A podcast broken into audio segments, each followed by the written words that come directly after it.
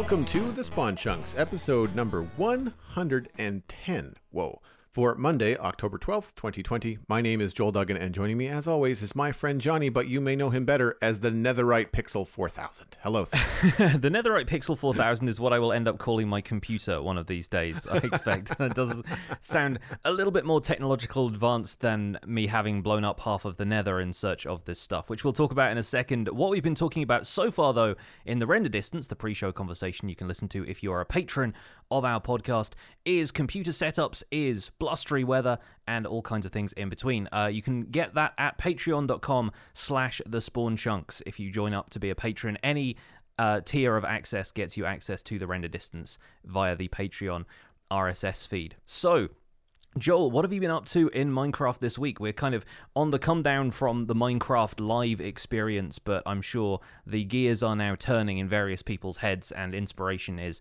drifting back into Minecraft. So, what's new with you?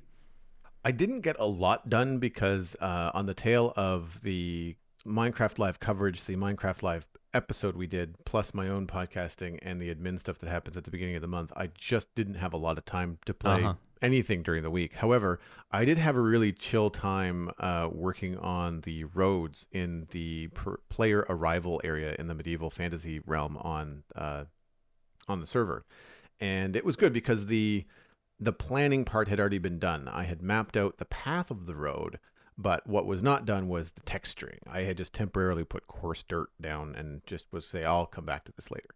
And so this weekend was me finishing up the textures and I really got a lot out of it. It it was a little bit different. I tried to just not do what I've done before. I tried to add in some like muddy patches um, using some acacia, uh, some gravel, which I I neglect as a as a cool road texture for like broken down stone. Yeah. And uh, the idea was to try and pepper it so that I was spending all this time in, in an attention to detail, but that the idea was that you're not going to notice the detail when you walk over it. Like I kind of wanted it to be just like, eh, eh, you're just not going to notice it when you're walking over it. And I think I think it worked out pretty well.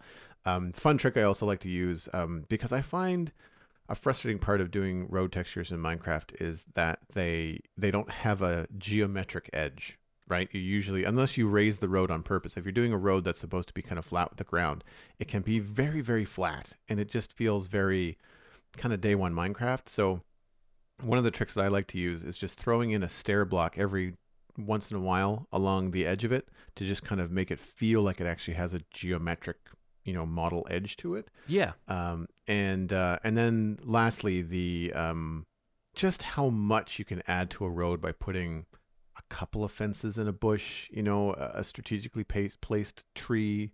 Uh, and it wasn't a custom tree. I just kind of like grew a couple of trees in, in Minecraft natively until I got the one that I wanted, uh, and and added a root to it. Like just little things like that, just enough to kind of guide the player to like have their gaze turned to the right. So all the things are on the left hand side of the road, and so it kind of makes you look at them, but then steer your character towards the right, which gets you to look at the bridge, which is where I want you to go. So I'm just trying to have that kind of like level design, game design mentality when I do this kind of stuff, and uh, it worked out really well, and it was fun. The the thing that I do forget about this is like you know texturing the road and doing the trees and the bushes and stuff. It was like a three hour stream. Yeah. it, it, it I mean, I'm slow anyway, but it really did take that long. yeah, the trial and error process of doing stuff like that and just kind of taking out one block here and there just to kind of swap things around and see how it looks does take much longer than you ever expect. And it's been one of the pitfalls of doing a long term series like the one I have, where if I get stuck into building, I will, you know, while away three or four hours and then realize, wait a second, I haven't been doing any of this for like a tutorial or anything like that. So it's, uh, yeah, it, it certainly takes a long time. But streams are good for that. I feel like streams are good for like the the busy work side of things and this definitely looks like it's coming together pretty well i like the the stair detail as well it sort of implies like maybe there's like a little bit of a, a drainage ditch sort of thing off to one side or gutters just to kind of let the water run away from the road a little bit and it sort of yeah implies that slightly cambered road where it's you know if you look at roads in the real world they are you know they're, they're not entirely flat most of the time. Like they are ever so slightly curved so that the water will run off to the sides and into drains. And Yep. so that's what you end up getting the illusion of when you start adding in stairs like that. So it, it works. It makes a lot of sense Thanks. Yeah, no, I had I had a lot of fun doing it, and and that's the thing with um, doing it live, like you said on stream, you can kind of take your time. It was really cool having some suggestions from people, and and we were talking about like where I was trying to put the wear pattern, and somebody was suggesting that you know the the wear pattern should have been more down the middle, and I was thinking like, well, actually, I want it to be considered a two way like road, so I wanted it to have pattern wear patterns on the the left and the right you know, not just straight down the middle. So it felt either like wagon tracks or, you know, something like that. So it just looked like it had, you know, traffic on it. Yeah. Um, I'm not happy with the the lamp posts. There's really not much you can do with the current Minecraft blocks for for medieval lampposts. The you get I get frustrated with like certain sub blocks not connect, connecting to other sub blocks and uh, so the way that I wanted to do it wasn't going to work with like fence gates and things because you yeah. can't hang lanterns from fence gates, only fence posts and so it just starts to look a little bit too odd. But um, I'm looking forward to doing more roads in more developed cities and towns where I don't have to have like grassy patches on the side. Like we can actually do maybe even on purpose do st- like stair gutters and and things like that, which would be really really cool. Um, I really enjoyed some of the conversation in the chat about uh, keeping organized because people were just like, God, I wish I was as organized as you in in your Ender chest. And so I used the Shulker Box tooltip uh, mod that I have installed, um, which just lets you peek inside shulker boxes to do a quick little, not so much a tutorial, but just like a quick little share on how I have my ender chest organized and what's in every box. And I've got some duplicates, and it's more about like, you know, well, this landscape box, yes, it's got logs and dirt and grass and stuff in it with some other stuff, but it's it's just that's the one box you can take out when you need to do a quick little bit of landscaping. And it was fun to kind of communicate that and give people ideas and, and hear about what other people had in their ender chests in the chat. So that was fun too. Mm-hmm. what have you been up to I'll tell you what's in my ender chest right now. It's a shulker box that is two thirds full of netherite ingots. Um, my my ancient debris count uh, for the netherite beacon project has just hit four thousand. Uh, I did two streams yesterday, actually, one in the morning, one in the wow. evening, uh, just to to cover my usual time slot because that's when a friend was going to be visiting. And so, yeah, I ended up gathering nearly four or five stacks yesterday um, of, of, ancient debris itself, and then smelting all of that down into netherite, you realize how little you've actually got. But that's still like, you know, four stacks of debris is a stack of netherite ingots which amounts to all of about five blocks of netherite. So still yeah. still a long way to go, but we are on the downhill at this point, and it's it's definitely feeling like the end is in sight, which is fun. And just just seeing the sheer amount of it in one place is pretty great. Um, Don't lose that shulker box. So, somebody on somebody on Twitter was joking around about like, oh, you, did you know that if you throw a shulker box with netherite into lava or fire or whatever, oh. it doesn't burn? And you know, I am smart enough, of course, to understand that's not how it works. But that yeah. led to Sliced Lime uh, replying to that with a bug report from the Mojang bug tracker, which actually has that listed as a bug. And so, from what I understand, maybe a solution to that could be if you chuck a shulker box into fire and it's got netherite items or ingots or something in it, then the shulker box can be destroyed, but it drops the netherite items out of it in the same way that it would if you break a, a standard chest. Um, oh. Um, so so it's not going to be like it can't be exploited in the way that if you put a netherite ingot in every shulker box, then all of your shulker right. boxes are now fireproof, right? But it, right. it, it could be that you know the shulker box itself disappears, but out pop the items that are fireproof and and that's how you preserve that stuff.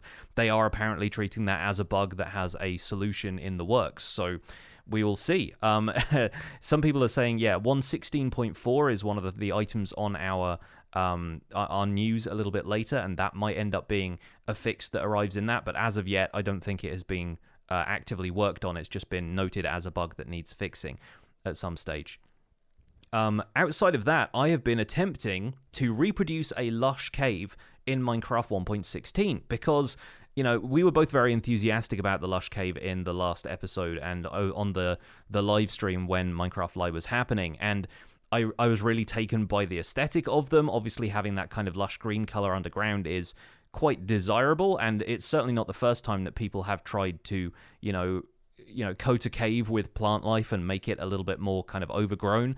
But i decided to give that a try with the blocks and stuff that we have in 116 and so instead of spore blossoms i'm using um, pink glazed terracotta because it has that kind of um, floral petal kind of pattern on it. Yes, I was using yeah. one of those to represent a spore blossom and just kind of surrounding it with trapdoors to look like the petals of a plant. I can't really do anything about there being particles in the air and stuff, but I was messing around with using green wool and green concrete powder instead of the moss, and having green wool carpet instead of the moss carpet, and just working in a few details of it here and there to add to the museum exhibit that's all about plants and flowers, because I wanted to still tie it into some progress on this museum project, especially now I'm reconsidering whether I'm going to keep this world around when 117 actually comes out because it's going to make a lot more sense to restart a lot of worlds when 16, uh, 117 actually arrives because of all of the new terrain generation and whatnot. So I'm thinking this museum needs to get finished, but let me try and sneak in a couple of references to the Caves and Cliffs update before that. And I'm quite happy with it, actually. I will put a, uh, a picture of that in our Discord show chat, but it's also the survival guide episode for today. And yeah, I was pretty happy with the way that all came together. I saw the thumbnail, um, which I think is maybe this image as well. Uh, this morning, I didn't have a chance to to watch it yet, but yeah, no, that it just it um, especially with the ferns, like the two high ferns, like Yeah. it really starts to feel. Uh, It, it evokes the mood, at least, I think. Yeah, yeah, yeah, for sure. Absolutely. And you can work in little grass blocks here and there to put the actual plants on because it seems like the moss carpet is going to be something that grass and other plants can still grow out of. Uh, but yeah, I, I, I thought, you know, the the one thing I think that was really difficult to reproduce was the vines that have glow berries on because we don't really have anything like that that is still green right now. So I was just using oak leaves and jungle leaves for that. But you couldn't get the same glowing effect, so I was trying to conceal torches here and there, hiding a little bit of lighting, that kind of stuff. It's not looking too bad though. We've got a little bit of bamboo in there as well, and yeah. all in all, it just generates the the same sort of feeling, and it's going to look so much better once we actually have the real thing. But I thought it was nice as a a kind of biome simulator, as it were, in the museum. Cool. Uh, moving into the news, do you want to split this up? Maybe you can take the uh, the the tweets and whatnot, and I'll Yes. I'll come up with the mob vote stuff. Yeah, in in the wake of Minecraft Live, we actually have a few clarifications and extra stuff from the Minecraft team. Uh, just clarifying a few uh, features and things that people had a couple of questions over that they could answer immediately that just wasn't addressed in the main show. But first of all, uh, Adrian Östergård on Twitter. All of the links to these will be in our show notes on thespawnchunks.com. Adrian Östergård has confirmed that Minecraft 1.16.4 is on its way, uh, saying, I assume all of you are curious as to when the 117 snapshots will begin, but before we start releasing those snapshots, we plan to release 1.16.4. This will be a small update that does not contain any gameplay features, so pretty much just bug fixes and tweaks here and there. Uh, outside of that, uh, Lady Agnes tweeted a couple of things, uh, including looking for feedback on features of the Caves and Cliffs update. Uh, in particular, copper has been Lady Agnes's focus, uh, saying that they were seeing questions about if you can make copper stay in a certain state, and yes, you can. So if you really want a copper block to be copper orange or semi green forever, then there will be a way to achieve that. She also asked uh, people to give a bit of feedback on how long they think the oxidation process should take, saying we really want it to take a long time for copper to oxidize in Minecraft. I'm curious, approximately how many Minecraft days do you think there should be between each oxidation state of the copper block? Which seems like there are two or three of those before it turns that full verdigris green. Um, Last of all, uh, Kingbdogz confirmed on Twitter that sculk sensors will not be triggered by rain, the warden, or each other. And this was an interesting clarification because in the live show, I kind of thought that the sculk sensors producing sound meant that they could kind of bounce the sound back and forth. But uh, a couple of tweets from Kingbdogz here, which I'll read in sequence. Uh, we made the design decision for sculk sensors to not be affected by ambient weather like rain. My logic for this is habituation, where the skulk sensor essentially becomes used to the constant stimulus, no longer registering it as a vibration. I think this could be a really unfun mechanic if rain can suddenly mess up your redstone contraptions. This is also why sculk sensors don't react to each other or the warden, since they're so accustomed to the vibrations of their species that it's just background noise that they block out. And I think that's quite a, uh, a useful feature. We'll get into sculk sensors a little bit more, either in this episode or in future, because I'm sure there will be plenty of occasions to uh, deep dive some of this. Uh, outside of that, Joel, how about we uh, we talk about some of the stuff that we didn't cover in our Minecraft Live recap last week? Because we spent the entire time, more or less, talking about the Caves and Cliffs update, but there was a lot of stuff besides that. The first of which is the uh, the mob vote. We we touched on it very briefly. Uh, I think the uh, glow squid got a, a side mention at one Mhm. point. Uh, but the Moonbloom, uh, uh, Moo Bloom, excuse me, fell behind the first vote with uh, 837,000 people voting. The results of the first vote were glow squid 36.9%, ice iceologer 34.8%, and the Moo Bloom was at 28, losing out. The final vote came down to the ice iceologer and the glow squid with 740,000 people voting, uh, notably less than the um, the first vote. Uh, and the glow squid rose to the top with 52% of the vote between the two uh, iceologer and glow squid. And we'll talk about the glow squid a little bit later in this episode. In Minecraft Dungeons, we have cross-play between Windows, Xbox One, Nintendo Switch, and PS4 coming in November 2020. I thought it was December, but it could be November. Um, pre- presumably through the uh, Microsoft account in the same way that Minecraft Bedrock Edition currently allows. The DLC for uh, Minecraft Dungeons is going to be called Howling Peaks. And in a Windows Central article, we have a little bit more information about that. The new mountains regions, which use wind for various mechanics as an obstacle for puzzle solving and for transport. Ravagers are introduced as enemies alongside a new Illager mob called Wind Callers, which use wind based attacks. Uh, a new golem like mob, possibly a boss, is seen in the title art. Uh, this was, I think, from our show notes from last week. I believe from the Minecraft.net article that uh, is a summary of Minecraft Live. The Tempest Golem is the name of the, the boss in, in that fight. Uh, Howling Peaks will also be our first experience of goats since it should be released uh, before the end of 2020 and i'm pretty sure that it's coming in december uh, as per the article. Mm-hmm. uh, the free update all players get access to an apocalypse plus setting which allows the game to scale difficulty up beyond what we currently have. I think you're crazy. Uh, a set of 20 new difficulties available beyond the current peak. The level cap on player equipment will rise with the increased difficulty and of course future dlc a montage of clips from the future updates showed Minecraft Dungeons levels themed around Nether, oceans, and the end. Exciting times. Um, I think I touched on this briefly last week, but one of the other things on Minecraft Live was uh, the announcement trailer for Steve and Alex being added to Super Smash Bros. Ultimate, the uh, popular Nintendo Switch crossover fighting game. Uh, so there are a couple of videos for this. There was an initial announcement trailer, and then um, we got a Minecraft.net article linked in it as well. And there was also a really detailed breakdown by uh, the developer of the game, Mr. Sakurai, uh, who kind of broke down all of the different moves because in the Smash community, I expect this is pretty important for players to understand how these different characters are going to play and how they're going to be able to counter certain fighting strategies from uh, other characters. So, uh, Minecraft characters and mechanics have now been added to Super Smash Bros. Ultimate. Uh, an announcement trailer went live on October 1st. It caused a temporary Twitter outage as fans shared excitement for Steve and Alex being added as fighters. It genuinely did break Twitter for a second there, which was pretty fun.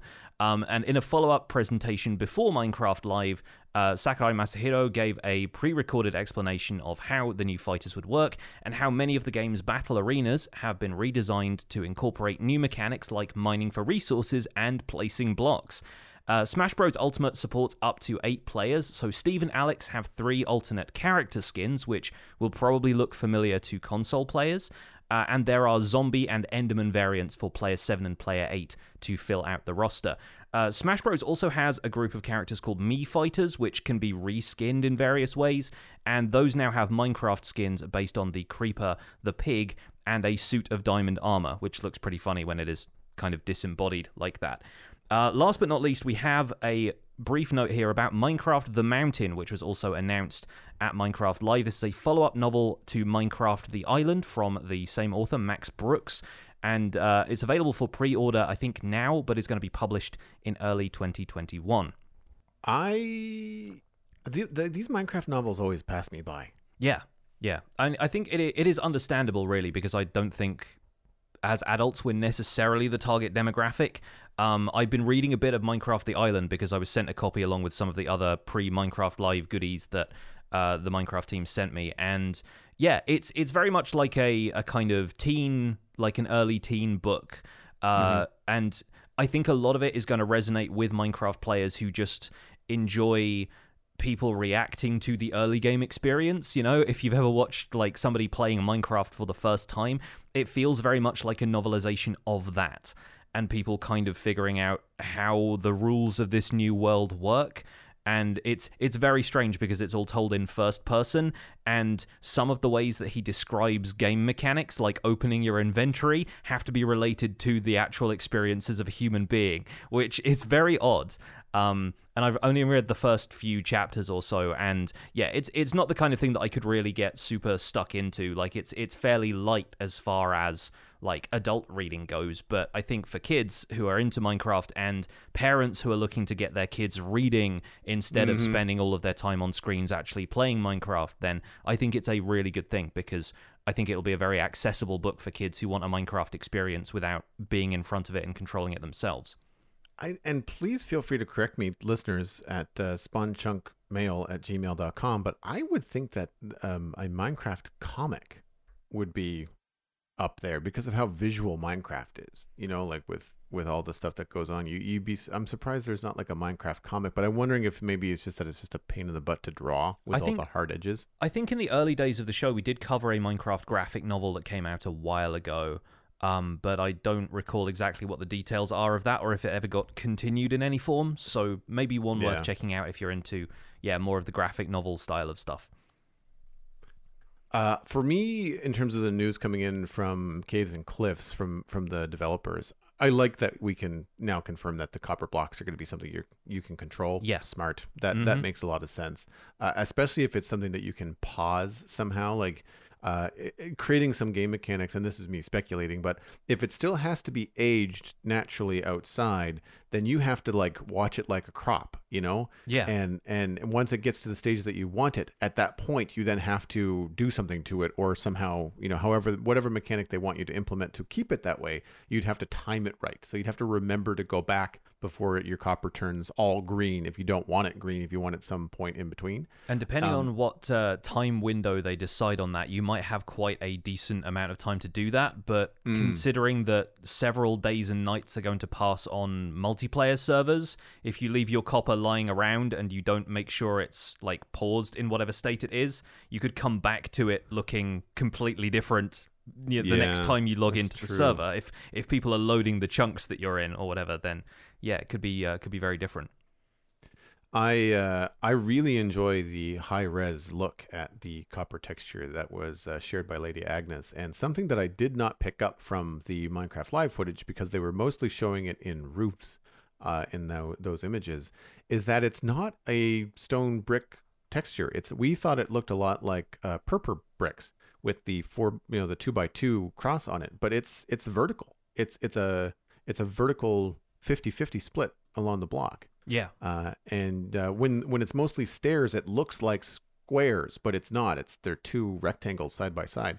It's and sort of sort of is, like a um a smooth stone double slab, but on its side. Yeah, turned sideways. Yeah, yeah. but but that's going to look cool. Um, we still haven't seen it, but I want to see what you know six or eight of these look stacked together and then horizontal in a in a wall like because that could add for people that are looking for things that work better in industrial builds or futuristic builds uh, having a vertical texture like that is going to help a lot yeah definitely i've already seen some people very excited about incorporating copper into steampunk themed sort of victorian interiors and stuff like that. So it may be that I th- I think you could honestly make a really nice gradient starting with like the the the full copper block at the bottom and then having it almost like yeah gradient yep. itself up into the more tarnished version towards the top. I think that could look very striking as like a feature wall of an interior.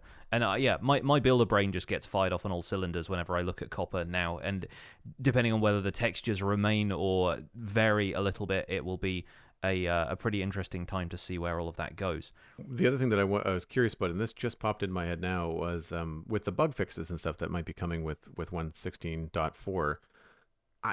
I mean, all good, always good to have more bug fixes, and I'm kind of wondering, like, what would you think if they had more 1.16 updates between now and 117 because of how far away 117 is uh, if they had more small bug fixes, no features, just bugs.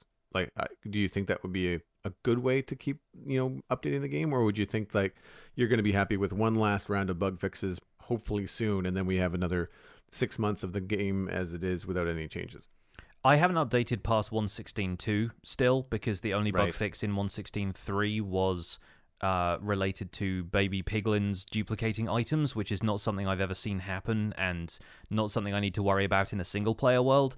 So, unless the bug fix is particularly problematic for me, and I just think, yeah, I need to make sure that that doesn't happen. If it's something more serious like a crash or something like that, then yeah, I want to try and eliminate stuff like that. But realistically, I'm not that fussed about bug fixes at this point. 116.2 has been fairly stable for me. Haven't really had any kind of issues with it, and um, as long as they aren't like major feature tweaks that I feel like I should cover uh, for my tutorial series or anything, I don't see needing to update that much. So I, I think it's obviously fine if they want to keep improving the game for people, but if that comes at the cost of the development of 117, then obviously it's not the greatest thing. But I don't think it will be. I think at this point they have a large enough team that people can divert resources to different areas and not slow down production of something else. So mm-hmm. yeah, I, I think I think it's fine if they want to keep improving bugs here and there, especially as more bugs come to light with more people getting further and further into the Nether update. But sooner or later, I expect some of the bugs will just be coming up as a result of new features they're trying to implement in 117. So a lot of it is going to be about playtesting that and fixing whatever comes up there. Yeah, that's true. Uh, I'm I'm hoping that they they do squ- like for me it's more about keeping an eye on what kind of stability and or performance improvement bugs are fixed because that's where I'm having the most issue. Um, but yeah, because I can't think of anything that's like a player feature bug or something that's supposed to work that isn't working. Um, I can't. Well, although I mean, like you were talking about that that shulker box um, netherite thing that that Sliced Lime mentioned, like that that would be a neat thing if they had happened to fix that. Um, I I I think it's really cool how early the devs are already asking for feedback, like how Yeah. long it takes for the oxidation state of copper to change and stuff like that. I think it's fantastic that that even though there's this like kind of heavy sigh when you realize how far away the caves and cliffs update is, but then there's also this opportunity to have slow, steady, and iteration on feedback from players that are excited about the the update and how um, some things that you know the the course of this might change. Mojang might be setting out to do it one way and then realize, oh, we got a lot of negative feedback on that. Let's steer it in a different direction. And ultimately, I think with this kind of development, with Mojang being such a, a unique developer with so much feedback coming from players um, on game on the a, a version of the game that is currently being developed, that I think it'll end up being an even better update in the end. Yeah, yeah, I totally agree. I think it's it's going to be a way to sustain the hype for it as well before we actually get hold of snapshots, which I'm f- honestly expecting aren't going to come until next year. Um, it's going to be yeah. it's going to be nice for the community to have feedback before we even have hands-on experience of some of these features and I think I expect the suggestions subreddit is getting lit up right now with various people suggesting, you know, for a start, what the glow squid could do, and that's something we're probably going to spin into the main discussion because we got a really great email about that a little bit later. But yeah, I, I expect that this is going to be a really interesting time for be for the community and for the developers just seeing what resonates with people after the announcement of the update and seeing what things really need a bit of an overhaul or deeper consideration or you know what the community thinks about some of these features is going to be the kind of key point before they actually get handed out to players to test and that that in itself is going to be an exciting experience um, like I said, we're going to talk about the glow squid a little bit later, but I wanted to touch on the sculk sensor stuff as well because we've actually seen a couple of YouTube folks and a couple of modders get into sculk sensors already, right? Uh, I think you watched Mumbo's video on this, and I did. This is what I caught over breakfast this morning. I was pretty much offline yesterday with a family holiday, so Yeah. I yeah I just didn't see anything until this morning, and I was like, oh wow, that's really cool. And Mumbo is the kind of you know Redstone YouTuber that I would very much like to see get his hands on something Yes. like this. So when um uh Opposec, I believe, is the YouTuber that made the mod. Uh, gave Mumbo a uh, preview version, and Mumbo made a video about it. I'm just like, all right, well, if this is going to operate as close to what we saw in the videos as they can muster with the information that that you know that OPUSEC has, uh, I'm definitely wanting to see Mumbo mess around with it. And he got really excited, which is always very funny uh, in his videos. They're always very entertaining. But the, some of the stuff that he was making and how he was approaching how it worked and what did and didn't work and happy accidents that would happen, stuff like that, was really, really cool.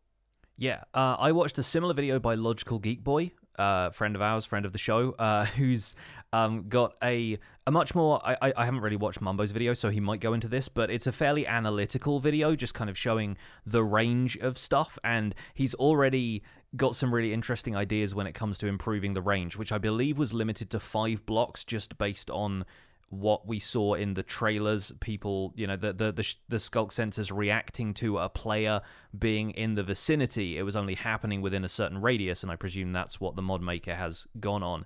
But then logical geek boy pointed out that uh, you can create a slightly broader range for it if you put a passive mob like a pig next to the sculk sensor so that it activates it by making sound and then mobs don't make sound if the player is more than 16 blocks away.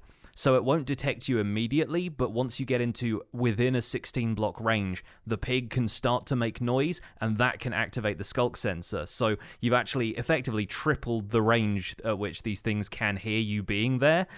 and there's some really really interesting stuff that I hadn't even considered about these sculk sensors but when technical minecrafters get their hands on it it's just it's just something else watching those folks work. So yeah links to both Mumbo and Logical Geek Boys uh, videos will be in the the show notes. Uh, highly recommend checking them both out. Um, one of the things that Mumbo said that I thought was really interesting was uh, making it uh, something that a comparator could read uh, in terms of signal strength. So increase the um, sound sensitivity to 15 blocks, much like the 15 blocks of a redstone power source. And the closer you are to the um, the sculk sensor, the heavier the redstone output would be. Yeah, effectively, like the louder the the, the louder the vibrations are that it mm-hmm. detects, then the yeah, higher it, the signal. Yeah, it certainly makes a lot of sense. And they seem to be calculating it based on the travel distance of particles, which Logical Geek Boy also pointed out, those particles take a certain amount of time to travel, so that in itself implements a kind of delay. So it's not always going to be instant that you find a sculk sensor and it immediately lights up. Like the the the thing takes like a second or two to to actually get to the sensor and trigger it. So you're not going to be able to have sort of instantaneous effects happening in the same way that you do with you know one tick pulses and things like that it's going to work a little bit differently. So that in itself is exciting the fact that there's more timing issues to work around and and play with. Um, outside of the sculk sensor modders have also been quite hard at work trying to reproduce some of the other features that were showcased like the warden and axolotls and stuff like that. Uh, SystemZee who is a guy i've uh, you know had a, a, loose correspondence with for a little while um, has been working with a mod team to reproduce uh, a few different mobs on his channel and kind of test out the game mechanics for the first time. And he had a video showcasing the Warden in which he died a lot, uh, and it's kind of fun to see what it would look like. Not quite implemented exactly the way Mojang did it with the certain you know movement stuff, and we're still not entirely certain what its AI behaves like, but based on the evidence we got in the trailers. Uh, they've been able to reproduce it to the best of their ability, and it's looking really interesting. It's kind of fun seeing that in its environment and how scary it is to fight it up close. And it seems like a, a fun way of testing this stuff out before we even get hold of snapshots. I neglected to put this in the show notes, but I did catch the uh, video where he went over some of the, the tweets and things from the week. And one of the things that he posted was a size comparison from the uh, Warden to an, a red st- uh, an Iron Golem and the iron golem was like a half a head shorter yeah. and a, about a block narrower. Like the, the the the warden is a big model. Yes. Yeah, and, and it remains to be seen if that's got as big a hitbox as well. Um, I can imagine there being some pretty easy ways to get around it by uh, you know digging into the wall, and if it's only a certain height and a certain width, then yeah, you're definitely going to be able to uh, to cheese it pretty easily. But it's definitely an imposing mob, and when you get it up close, yeah, it's it's pretty wild. It's it's going to be an interesting time to actually see how it ends up in the game at this stage and what things people have overlooked or just we just haven't seen about how Mojang plans to uh, to implement this stuff. Before we move on to emails, though, uh, let's talk about Minecraft Dungeons DLC because obviously this is something that interests me. Big fan of Minecraft Dungeons. Uh, I'm really happy that they're implementing crossplay uh, because people have been asking for that since launch because it was available on so many different platforms. And people, are, I think, used to crossplay because you can crossplay with Bedrock Edition now across basically any platform that it's available on. We also, uh, I think, didn't quite touch on this, but um, if you've got the Xbox version of Minecraft Dungeons or if you have Xbox uh, whatever the Game Pass thing is, that's xCloud, is that what the service is called? Uh, you could also play on mobile as well. So even though it says crossplay between Windows, Xbox One, Nintendo Switch, and PS4, I presume xCloud is included in that under either Windows or Xbox. Uh, so you've got lots of different ways that you can play Minecraft Dungeons with somebody. And uh, Howling Peaks DLC looks cool. Uh, what are your first impressions of that? Uh, you mean you play more dungeons than I do, uh, and not for me disliking the game. I just it's a matter of time and what what one other game I have to pr- bring into my rotation, and uh, I think it looks really fun. Uh, one of the things that I liked about Minecraft Dungeons uh, that I did play was any level that had a lot of depth of field. So while the dungeons were cool, I found them cooler when they had deep pits with fog and you know the redstone mines having these deep chasms that you're walking by. And yeah. I, I can't remember what the name of the level was where you were um, the up in the sky, the Arch Illager's castle. I can't remember what the name of that uh, was. Obsidian Pinnacle, I think. But yeah. Thank you. Yes, yeah. So stuff like that, where just you really felt like you're in a in a vast space as opposed to in a in a smaller level. Uh, and it looks like most of the outside levels that we saw featured in Minecraft Live for the um, Howling Peaks DLC is like that. And I think I think it adds a lot of uh, depth to the level from a a visual standpoint, which I think is really appealing. And the I think you know wind and blowing you around and nearly knocking you off um, cliffs, and whether or not the goat can knock you off cliffs, stuff like that. It, it just looks like a lot of a lot of fun. The the only thing that I find whenever I see these trailers for Minecraft Dungeons, uh, because I'm not currently playing it, I'm currently spending a lot of time in Minecraft. I do kind of feel like I get spoiled when I play Minecraft Dungeons. And then I go back to regular Minecraft and it's like, oh right, it, it doesn't look like Minecraft Dungeons. Yeah, yeah. You gotta you gotta have like you know ray tracing, lighting, kind of mm-hmm. bouncing off the walls and stuff at that point, uh, which is not exactly freely available right now. But um, yeah, I'm I'm I like the way Howling Peaks is designed. It's obviously got a different aesthetic, and like Pumpkin Pastures, you're starting to see like different leaf colors and grass colors that aren't even in vanilla Minecraft. They've got a very red kind of look to everything instead of going with a sort of pale minty blue that you normally find in mountain biomes in vanilla Minecraft. So they're they're taking a pretty strong aesthetic departure from Minecraft like generation which is is quite fun. It's good to see a little bit more color injected in here and there and I agree with you that like having a sense of verticality I think it's especially important because for a start, it's a game where you can roll into pits very easily and you can throw other enemies into pits very easily, which is definitely something I've done once or twice. So I think that's kind of an important mechanic to have that sense of depth in the world. But also for a game where you can't really jump, you can kind of roll two things and occasionally you get like a somersault move that briefly allows you to jump, but it's not a game where jumping is a key mechanic in the same way that Minecraft is. You've got to structure the levels in a very clever way so that it feels like you are climbing without really going up a block by jumping, you know?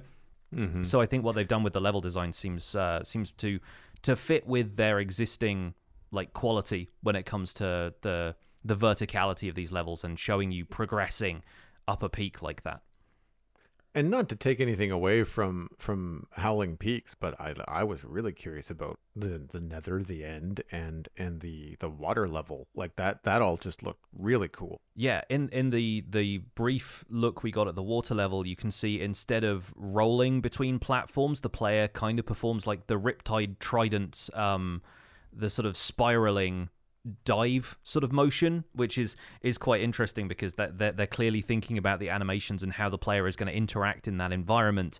I wonder if you're going to be slowed down at all by the fact that you've got water all around you, or if it's still going to play at the same pace. I would presume it's still going to be roughly the same because slowing things down might get a little bit tiresome for players. But mm-hmm. I mean, yeah, you've got the ocean, you've got the nether, you've got the end. Those are all very, very strong themes. I am kind of wondering if we're going to get anything in Minecraft Dungeons past the end. It sort of feels like thematically a good point to leave it.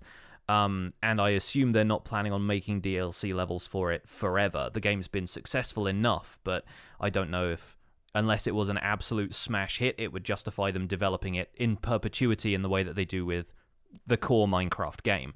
So Mhm. I think the end seems like a good place to leave it. I also wonder if there's going to be another DLC season pass and how many of these upcoming DLCs it's going to cover.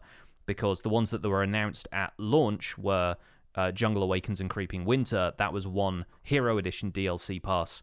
Now they've effectively announced, or you know, announced one and hinted at three others. So we've got four DLC coming. Are those going to be split up into chunks of two again, or is that going to be, you know, more DLC bundled together in a single package? Um, yeah, it, it does seem like they are coming out in December, so ignore what it said in the show notes earlier about November. Um, Apocalypse Plus seems fun, and I know you were just kind of like, no, why? Uh, but Oh, I mean, and that was kind of like wink, wink. I just don't have enough practice with the game Yeah. to be that good at it. So for sure, yeah, and and yeah, Uh, and at this point, I think a lot of players have hit end game and are like, well, that's all the game really has to offer for me. So it seems like they're planning on adding a scaling end game similar to the kind of experience people have had with Diablo, or right now I'm playing uh, the Supergiant games Hades. Uh, is that's really good and has a bunch of stuff that you can throw in after you've beaten the game a couple of times that makes it harder for you so that the power creep you experience with all of your own weapons and abilities is counterbalanced by okay well now you can make the game a little bit tougher and they didn't really go into what the difficulty levels of Apocalypse Plus were going to change about the game, but if it's anything like the additions they've made in daily trials, where you end up with more enchanted mobs or mobs have a faster movement speed and they just start to behave in more unpredictable ways, that's what's going to introduce more difficulty to it, I think, if they're sticking with established mechanics anyway.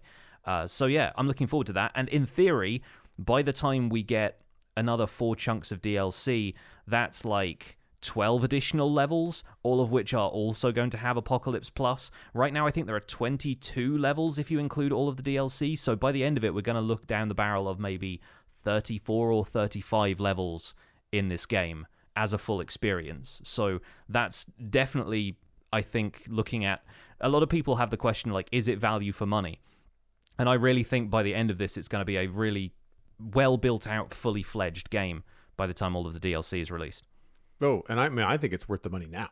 So Hmm. adding stuff to it, I, I think just it, it it adds that that your dollar just stretches farther and farther. It's it's not just a one and done. I, I think that you know when you add multiplayer in, when you add these extra DLCs, when you add the extra difficulties, the um, daily trials is that what they're called? Yeah, yeah. Uh, like there's a there's a lot to do. If you're really into dungeons, there's a lot to do without being I I think um too not to say bored, but like you're you're not going to hit a real heavy wall. I don't think. Yeah. I think there's enough randomness in the game that those experiences, especially with the daily challenges rotating, like I think there's going to be enough there for people for a while. I think the one thing it suffers from in that respect is a comparison, a direct comparison to Minecraft, which is potentially the best value for money game ever, Mhm, considering considering the amount of time I've spent on it. Anyway, Yeah. um, let's move on to talk about some emails though, because we've got a couple coming in here. One of which is actually from a a game developer at Mojang. Uh, we had an email from Felix Jones, who works on the Java edition of the game, in response to a previous discussion we had about PSVR. And this subject is VR thoughts, and it's in reply to the Spawn Chunks 108 for anybody who wants to go back and listen to that for context. And Felix says, uh, for me personally, the compelling reason to try Minecraft in VR is that it gives you a sense of scale and perspective that makes you appreciate even the most mundane builds. I am yet to try Bedrock VR, but back in the day I played Java Edition VR mods, uh, Minecrift, as a pun on the uh, the Oculus Rift, uh, with the old Oculus Dev Kit 2. I used to spend hours flying around a Zoomovoids community plot world server just watching other people build and talking to them about how grand and f- fantastic their creations are. Walking around a Minecraft castle or a cathedral is just breathtaking. It's kind of humbling in a way. Suddenly, this world that you thought you had so much personal attachment to is now actually surrounding you, and you have a much stronger personal attachment to it. The 2D experience suddenly falls away into a flat world you're staring at through a screen. That's my experience at a rather high level. Felix Xilefian. Thank you so much for that email. And again, great to hear from a developer, but also somebody who seems to have had extensive experience with uh, VR and Minecraft. And this kind of reminded me actually of playing Minecraft Earth, because even that way, looking at it through the lens of my phone, when you placed a full size structure in a world, it was kind of striking how large everything looked. If you're looking at them from the perspective of you as a human being rather than a player on the screen. And you know, you can't really go up or down a block in real life in the same way that you can as a player. So it's a lot harder to climb a mountain and look at your builds from a distance in augmented reality, unless you have some easily accessible outdoor stairs. Anyway, so yeah, I, I think that's that's a really interesting point that it um, it sort of changes your perspective quite literally on how big everything feels when it's to your scale. And that's where I wonder where VR for me would be off putting or slightly weird. Uh, and that is that I, I got a really good sense of immersion and scale uh, when I first started playing Minecraft because I started playing on my Mac, which is a 27 inch iMac. And, you know, I mean, I don't, I don't sit like on top of it, but it's it's fairly close as far as, you know, um, because of the way that, that it's set up on my desk. And I really, I had those feelings of like the pit of your stomach dropping when you fell off of a high a high you know build when you were when I was first learning to play Minecraft. Like the, it really did give you that like I've hit terminal velocity before I hit the water sort of feeling. Um, to the point where I used to add jumps like that on purpose into my builds so that it would just I'd have that fun of jumping off of something. Mm-hmm. Um, the one thing that I, I remember we were talking about earlier this year was how the player in Minecraft actually moves faster than the average person would walk. Yeah. And how that helps with the idea that these blocks are one meter by one meter. And so when you're walking through a doorway that's a meter thick, it doesn't feel like you're walking through something that's three foot thick, right? Mm-hmm. Yeah. Uh, and and I'm wondering, like, when you get into VR and you realize because uh, if anybody's ever tried to build a Minecraft block in real life and measure it as one meter by one meter, it is not a small thing. Like nope. the fact that we can hold one of these in one hand and toss it around in the game, it's it's a really odd experience. And I think between that and the the POV settings uh, in in the game, uh, for anybody that takes any screenshots and takes their POV down to like 50 or 55 compared to the, the default, which is 70, uh, you already feel very close to everything. Like it feels a little uncomfortable. And I kind of wonder whether in VR, uh, if in that first person on the ground feeling, um, some things just start to feel really large. Like when the smallest tree is a really large tree, you know, um, when bamboo is as big around as your leg, you know? yeah. I, I'm wondering what that experience might be. But I think that's a really cool point to make in that um, because of that flat kind of like panel, uh, you, you don't have that sense of, of immersion. And I, I do really think that Minecraft VR for me would be more of an experience. I don't know that I would want to play it like all that all the time, but I think it would be really cool. You imagine some of these builds by like um what's it's Elysium Fire, is that Yeah. the- Yeah, yeah. yeah, like they built some immaculate stuff and to walk through one of their like you know italian towns or their cyberpunk thing in vr would just be bananas especially if you combine vr down the line with um, ray tracing Yeah, yeah, definitely. That that's what I was talking about. I think in the uh, the previous episode was how much the future of Minecraft might end up being in VR with RTX and and seeing you know ray tracing graphics and the realism that that brings combined with the realism of actually standing in your own Minecraft world.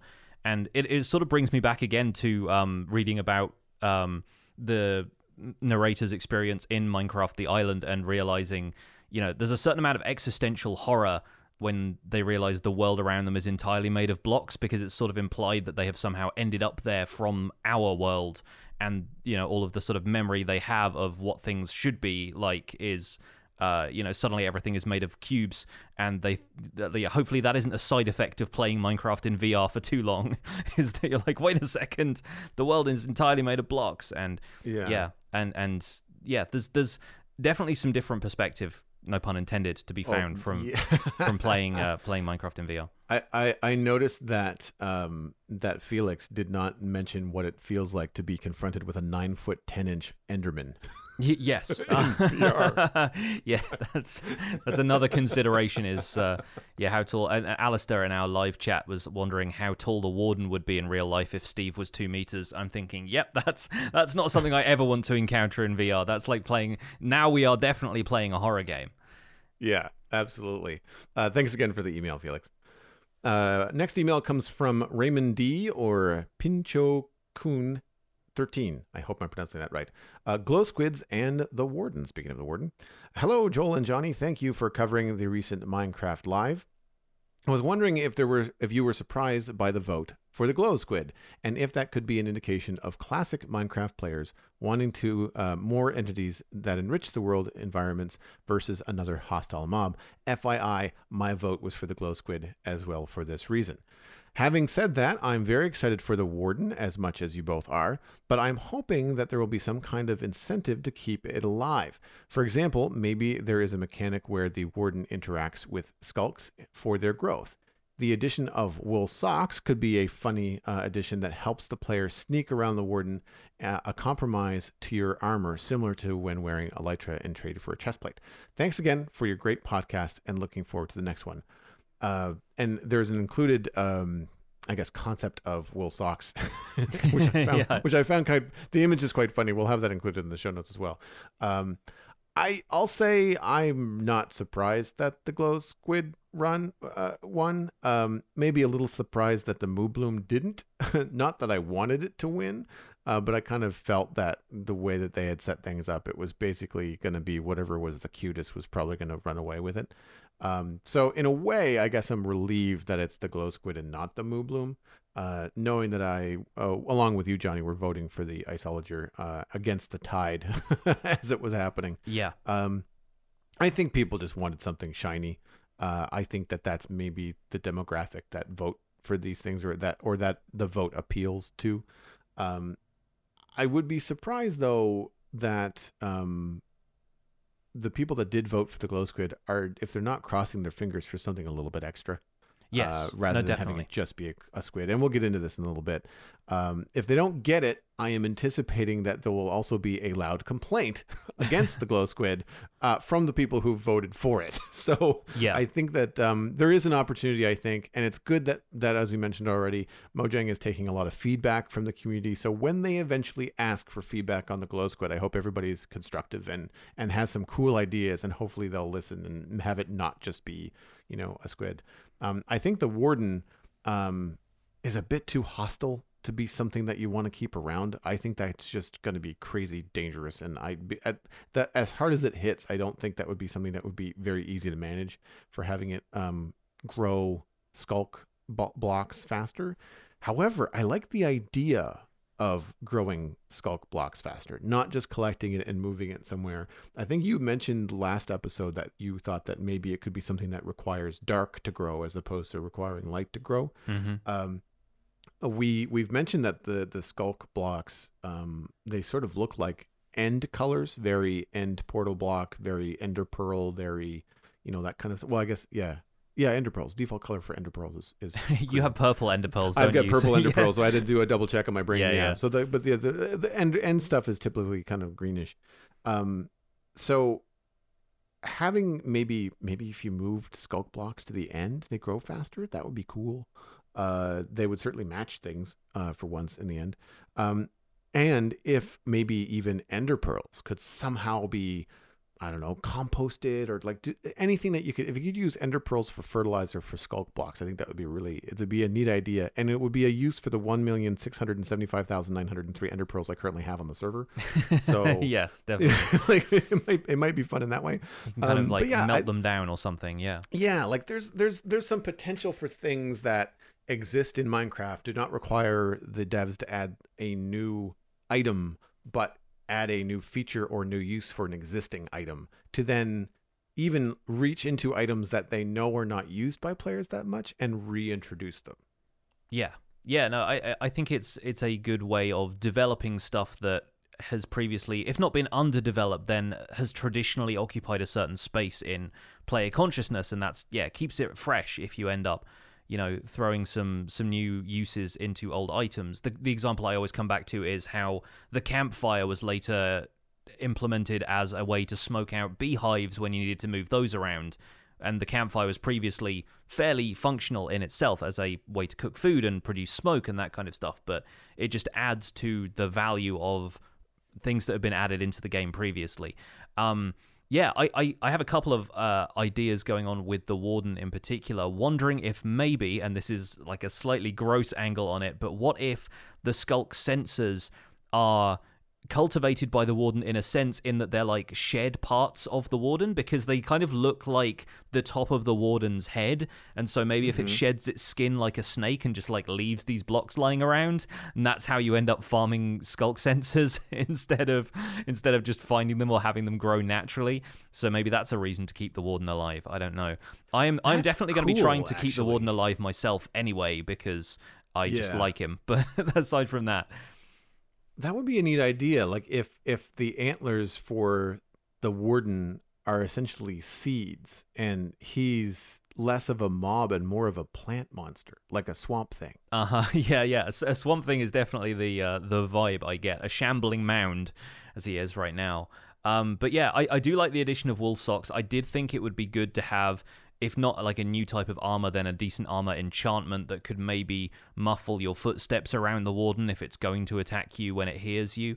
And I do kind of agree that with what you were saying about the the sculk stuff being kind of having an affinity of sorts with the end. I think it also comes down to the mechanics we're used to from mobs in the end. If you think about the way Endermen behave, they don't like you to look at them, and then the Warden is something that doesn't like doesn't want you around if you're making noise. And so I think yeah, that there's there's room in the end for mechanics to branch out into like weird and interesting forms of physics. It feels like so. I feel like the sculk stuff does have that sort of affinity with the end, even if it isn't found there, or even if the end doesn't really have much in the way of you know additional mechanics to add to it.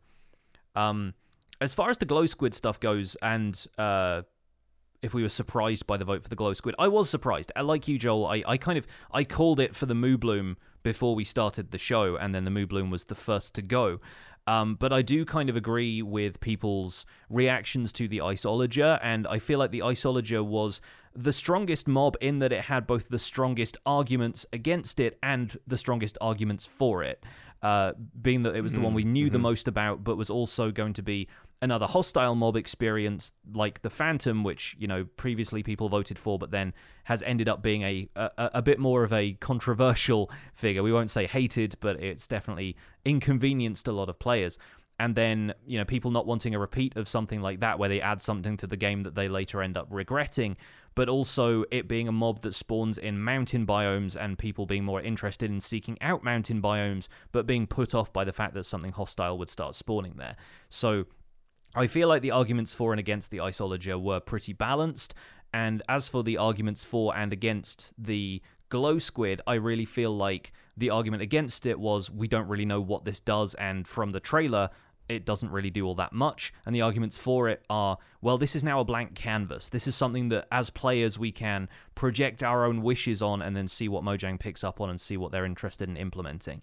So that's what we're going to talk about for our main discussion this week uh, our thoughts and feelings on the glow squid at present, predictions for how it could be made into a mob that, as survival players, we would find good and useful, and a little bit more feedback on that. I so as it stands right now, uh, I'm I'm pretty meh on the glow squid. I mean, same, it, yeah. But it has potential but we're also dealing with the existing track record of zombie variants like Drowned, which, while funny, don't yeah. really add much to the game. I mean, they have the tridents, but like they don't they're they don't operate much different than a than a regular zombie in terms of you know eh, they didn't add a mer person you know like they didn't add something with a fishtail or or anything really unique they just kind of took another zombie variant but I, I, think maybe other things like husks and and things like that are another good example i also and this is you know personal, but I don't really find the villager variants all that enticing. They've got yeah. different hats and stuff, but it doesn't uh-huh. really blow my mind. Um, the little animated spot suggests that the glow squid could entrance the player with maybe mobility slow or freeze, and that could add a slight danger to oceans, similar to how magma block bubble columns pull players down and disrupt your boat travel. Yeah. Um, it's not hard to deal with once you know it's there, but for some people that are early to the game and new to Minecraft, it actually is like kind of not disorienting, but certainly um, off-putting when you're traveling along a boat and all of a sudden you're out of it and you're being pulled underwater. Like that's not a good feeling when you've got nothing but like the scraps of leather armor that you've picked up from chests in your first, you know, few nights in the game. Um, so I think that having something like that that could add a little bit of um, not not something that attacks you, but something that provides an environmental hazard that you Yeah. then have to either avoid or deal with and expect. Uh, that kind of thing. So not like Guardians where they will hone in on you and physically attack you, but just a zone near a glow squid where, like, if you get close, there could be something like that. Um, so yeah, I th- there's not a whole lot to it. The um, they never showed anything um, from any of these mobs outside of the uh, Moo Bloom, which is already in Minecraft Earth, uh, in terms of what it might look like in the game. Uh, so yeah, I just I I don't know really what else to expect other than just another squid. Yeah, um, I'm kind of indifferent to the glow squid right now. Um, but I think there are many ways that it could be worth seeking out once the update arrives, and it really depends on any ideas Mojang had for it internally that they were keeping secret for the mob vote itself, so as not to influence people in one way or the other, or what the community suggests that Mojang thinks is worth running with. Um, I think it's worth noting that they have confirmed through various places. I'm afraid I don't have sources for this, so sorry for the lack of sources here. Uh, they don't want the squid to emit light itself as it roams around in the world because dynamic lighting is not a feature of vanilla Minecraft, even though some folks may be familiar with it from Optifine. Um, I would assume that that is largely because they don't want to deal with lighting either affecting mob spawning or confusing players who think it did affect mob spawning, right? So, like in dy- dynamic lighting with Optifine, if you throw a torch on the ground as an item, uh, as you if you just drop it with Q, it still produces light in an aura around it, but that's not necessarily in-game block light. That is just a cosmetic light that Optifine has added. Same with firing a flaming arrow across a ravine. You will see the you know the light travel with it, but that doesn't then light up the other end of the ravine so stuff doesn't spawn. So I expect Mojang is probably trying to simplify it for players who need to understand that placed light blocks in the world are what blocks mob spawns, and anything else doesn't produce natural light, so you don't get that confusion. Uh, they also have said that the bit in the animated trailer about the squid hypnotizing people was kind of being played as a joke. It wasn't planned as a feature. Um, but that doesn't necessarily mean that it can't have an environmental effect, like you said. You know, it could be a brief burst of nausea or something like that, because so far the only other stuff that causes nausea is pufferfish and um, I guess the the effect you get when you're traveling through a nether portal, right? It kind of gives you a, a little bit of screen wobble for a second, which isn't necessarily hypnosis explicitly speaking, but could still be an effect that the glow squid could have. Um, there are a bunch of other things that I think it could do. So I'm going to lay out a couple for you here and see what you think. Uh, I think the most obvious one is to have it drop something useful. Um, bonus points if that's a light source. Um, one of the kind of maybe further reaching, but in the ideal scenario for me, would that be that it either gives you access to some sort of luminous or even like almost black light kind of dye to make something almost like a day glow version of the colors that we already have, or it could change the color of enchantment glow, which is something that I've talked about really wanting in the past cosmetically and something that's been added by mods like Quark in the past. So if you end up with some sort of glowing thing that you can then apply to any color of dye to get glowing red, and then you apply glowing red to your armor, and suddenly it's glowing a red color instead of purple for enchantment, I really like that idea. So if the glow squid was going to do something like that, then 100% on board at that stage. But again, that's that's purely projection and speculation at this stage.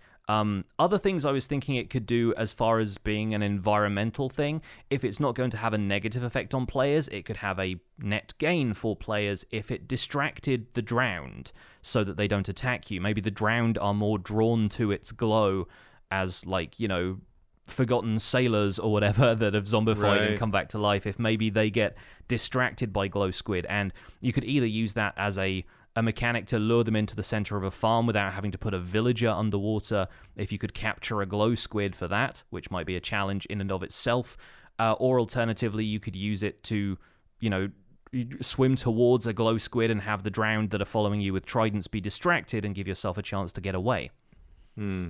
I like that idea actually. It um, reminds me of um, like a bug's life. You know, you get like the little moth, the bug light, where the, the Yeah. little cartoon moth is just like I can't help it. He's flying towards the light, hmm um, almost like an angler fish. You know, yeah, there's there's the scene in, in. Finding Nemo where they end up following an anglerfish light for oh, a while and then it. Yeah, turns into like a horrifying chase sequence.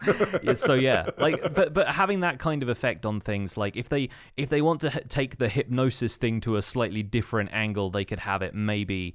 Uh, have a little bit of benefit to players in the same way that finding stuff like dolphins is of mild benefit to players, and axolotls are going to help you raid ocean monuments. So maybe the glow squid is a team player as well. I don't know. We'll see. Yeah, and I think that that idea of a glow squid affecting mobs like the drowned could affect maybe drowned farms. You know, like if you wanted to get tridents or or whatever, um, if you had the glow squid constantly pulling drowns toward it, if you were a technical player, there's probably a way to to do that. Uh, how do you how do you transport squid? Like if we end up liking the glow squid and we want them in an aquarium or something like that, what would be the best way to do it in a boat? I guess. Uh, probably yes. Although I think squid still have to stay in water, otherwise they start taking suffocation damage. Right. On on Bedrock Edition, I believe you can leash them. On Java Edition, you can't. And so Ah. the only ways I've seen people transport squid recently has been a very brief minecart trip. Uh, and, Right. and then if, if it goes over land, it has to be back in the water as quickly as possible. Otherwise, it takes too much damage and suffocates. Right. Yeah, yeah, yeah. So, uh, so yeah, they're going to be kind of like a product of their environment, and maybe not something you can move that that easily, um, which is too bad because we know now that um, squid they'll spawn in river biomes and they'll spawn in oceans. Yeah. Um, but uh, I guess I mean if you're building something, you could always build something over, you know, build a spawning area over a river biome and then remove them from there and kind of have like your own little squid farm. We do, I do that now for ink sacs.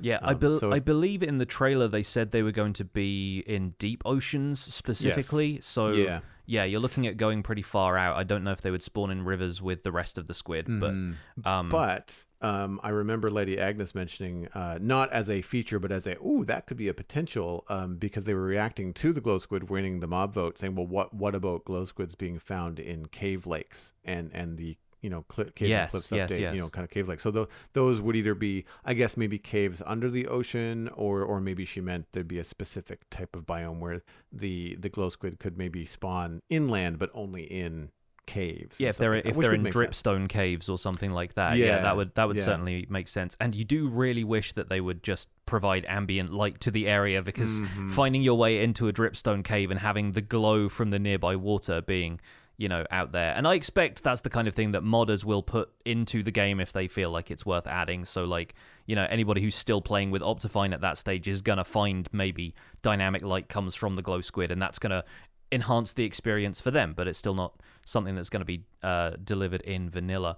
Um, what about you joel? Do you have anything that you think really would make the glow squid a more valuable proposition for you? Well, if you're going to add something new to the game, uh, I would really want them to make a different model uh, for the glow squid compared to the squid, uh, because I, from a character design standpoint, I really feel like silhouette tells a lot, especially in video games. Uh, and in murky situations in, in the ocean where you're trying to f- tell a regular squid from a glow squid, I think just, just the texture alone, if it's not going to emit any light, is not going to be enough. Um, or also just a good opportunity to maybe like, well, try to improve the squid model, you know, um, make it a little bit different, make it bigger, you know, why not make it a different size? Uh, it's going to be in the deep ocean. It has room to be a larger model, uh, especially if it's not going to be spawning in rivers where the derpy pathing animation of squids just have them headbutting the shore constantly. Mhm. Um, I don't find the the squid right now is a mm, appealing Minecraft derpy character. I find that there's something that pulls me out of the the game where like I see them underneath my medieval bridge, you know, swimming horizontally into the ground, and I just kind of roll my eyes like, oh, Minecraft. Like, Yeah. it's not. It doesn't. Uh, it doesn't help the immersion. You know, where uh, the opposite is true of salmon in rivers and having fish in, in different biomes. Like it actually adds to the immersion. Like, oh, cool. You like you cross the river, you look down, there's fish swimming around, and so that I find is is is plenty different.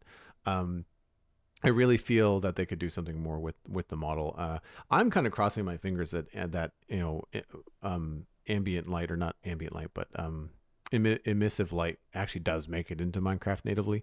Uh, hopefully, they give people options to turn it on and off. But like if it's there and and possible in the native game, I think that that would be an excellent way to go. Um, I think a unique drop is what the glow squid is going to need to to make it be something like where people will actually perk up and be like, oh, okay, so like you've added not just a new mob, but but something into the game. And like you, I'm hoping that it's got something to do with a light source block, either a new light source block, a new light source material, or something that you could then add to light sources to to change them. Uh, I don't know what that would mean. Maybe it would make it darker, you know, in the same way that um, Soulfire lanterns and, and Soulfire torches um, have a lower light level than than a Yeah. regular lantern. Mhm. Um, maybe give us something lower still, you know. So it's not going to do anything against mob spawns, but when you want something moody, that would be cool. Something moody um, to light up your caves with. Again, Yeah, like if, if you're gonna exactly. you're gonna have like a little bit of that like Mhm. you know light off the dappled water kind of like casting light up on the wall and just have like you know almost like underfloor lighting coming up from certain areas in in that sort of like faint glowy sort of cave way i think would be really good Mhm. if you, if you got a light source that gave off like a light level of 5 or something i think that'd Yeah. be perfect for it Yeah, exactly.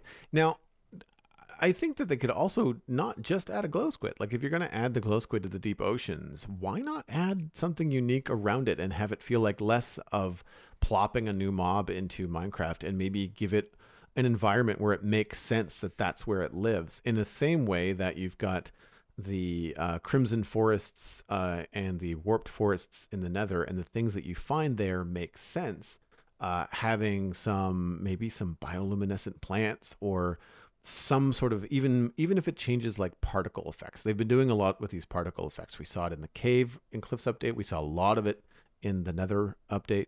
Uh, so if you find a glow squid in the deep ocean and then there's like i don't know maybe phytoplankton or something around it that you know mojang likes to do educational stuff about the environment having some bioluminescent stuff in the ocean would be very cool. It would look great uh, and it could provide some some education as to what actually is around in the oceans in the real world. So that that kind of stuff could add, you know, playability to the game. Imagine if there's some sort, there is some sort of bioluminescent seaweed or kelp that you have to harvest, and then combining that with whatever the squid drops is what gets you the thing that you want from from that. So it's not just a matter of another squid farm. You have to do something else. Make a little bit more effort for the player for that time in, effort in, reward out that they always talk about. Yeah definitely One of the things that I, I do want to mention quickly before we move on, and that is uh, Jumbo Sale in our live chat mentioned that uh, glow squids giving night vision when you're nearby them could be kind of cool. Right. underwater. That's I, I thought that was a neat idea. Yeah, I, I think with conduits and stuff and and changing up how the you know the the underwater visibility works, I think they were trying to move away from players using night vision, but it does have that kind of illuminating effect in that it, it sort of brightens the environment rather than making it possible to see more clearly now. So I think that's actually a pretty decent idea. If it's stays implemented the way night vision currently works, then it definitely feels like the environment would be uh, a little brighter.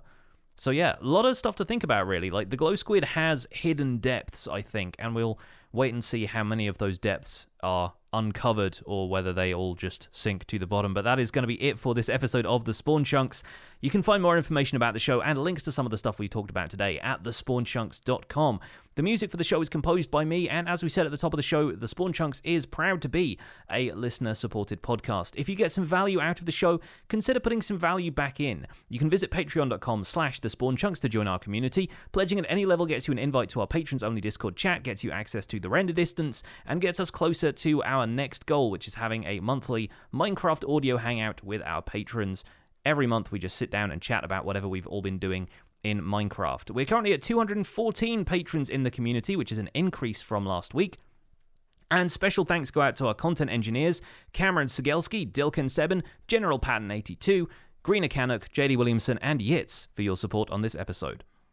One of the other things that you get as a patron of the Spawn Chunks is access to the quarterly hangout. We recorded our third quarterly hangout this year on Saturday, and that is where we give you some behind the scenes looks as to what the Spawn Chunks is doing on the charts in terms of downloads and what we're planning for the future. And we take uh, listener feedback and and um, information from the chat as well. So that is up on the Patreon uh, page for patrons only.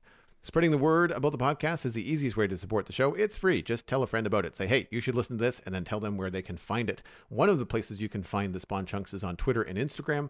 Uh, you can also email the show at spawnchunkmail at gmail.com. Subscribe for free on iTunes, Android, Stitcher, Spotify, YouTube, Amazon Music as well now. Uh, leave us a review on the Apple Podcast app. That's the easiest way for strangers to find the podcast. And the RSS feed is linked on the spawnchunks.com. And the Patreon only RSS feed is on the Patreon page where you can listen to the render distance, the extended version of the podcast. My name is Jonny, but online I go by Pixelriffs. You can find most of what I do at youtube.com slash pixelriffs, where I attempt to make sense of this crazy and wonderful game in a series called the Minecraft Survival Guide. I also stream three days a week on Twitch, doing behind-the-scenes work for the Survival Guide series, and I'm the voice of the unofficial Hermitcraft recap, which you can find through a quick YouTube search. Aside from that, I'm at Pixelriffs on both Twitter and Instagram. Joel, where can people find you online? Everything I'm doing online, including my illustration and design portfolio, is at joelduggan.com. Links to social media and links to other podcasts I do, like the Citadel Cafe, are there, are there as well. And you can find that at thecitadelcafe.com. This past week, we talked about Enola Holmes' uh, latest movie from Netflix, and it was very good. If you can uh, stomach social media these days, you can find me at Joel Duggan, and of course, Joel Duggan on twitch.tv slash Joel Duggan. Thanks for visiting the Spawn Chunks. The world outside is infinite. Shine on, you crazy glow squid.